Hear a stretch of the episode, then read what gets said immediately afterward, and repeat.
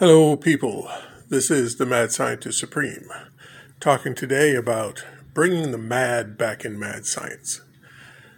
A few weeks ago, I talked of briefly on a transplant system using research from cancer. Cancer cells, some of them, produce a chemical that fools the immune system into thinking they're natural in Tasmania, there's a cancer with Tasmanian devils that is transmissible because it releases a chemical to make the immune system feel that it's natural.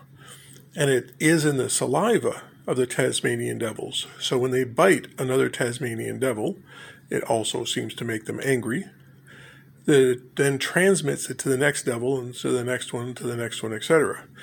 So most of the Tasmanian devils in Tasmania are dying because of this transmissible cancer.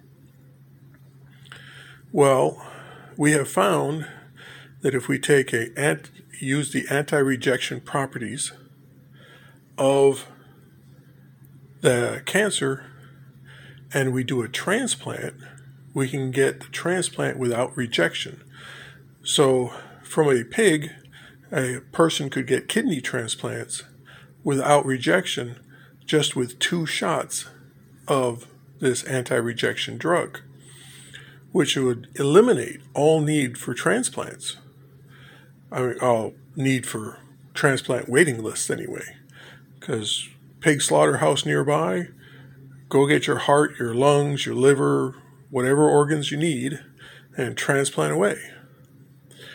Well, then I was thinking, also on an earlier broadcast, I talked about how using nose nerves, you can get the, your spinal cord to reknit and get fully function of your legs back.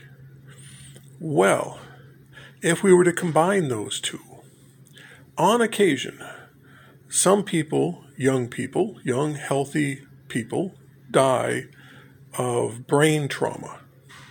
So somebody that's brain dead, but a otherwise healthy body, and you've got a very, very old person with a functional mind, you could then brain swap using the chemical that prevents rejection so that the brain isn't rejected and nose nerves to cause the nervous system to reknit together. So now you've got a very old brain, but fully functional, in a very young body. And carry on from there. We could have a system of getting younger through body transplants.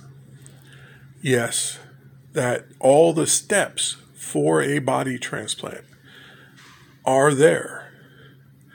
We're just not doing it yet.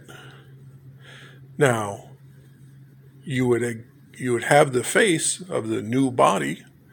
You, everything would be all the DNA, etc., would show that it's that other person, but with a brain swap, it would be you.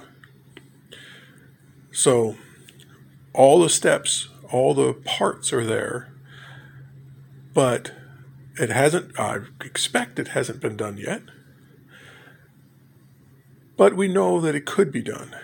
And in totalitarian countries, such as China and Russia, the oligarchs and the members of the Politburo or the Communist Party in China would harvest their citizens in order to prolong their own lives.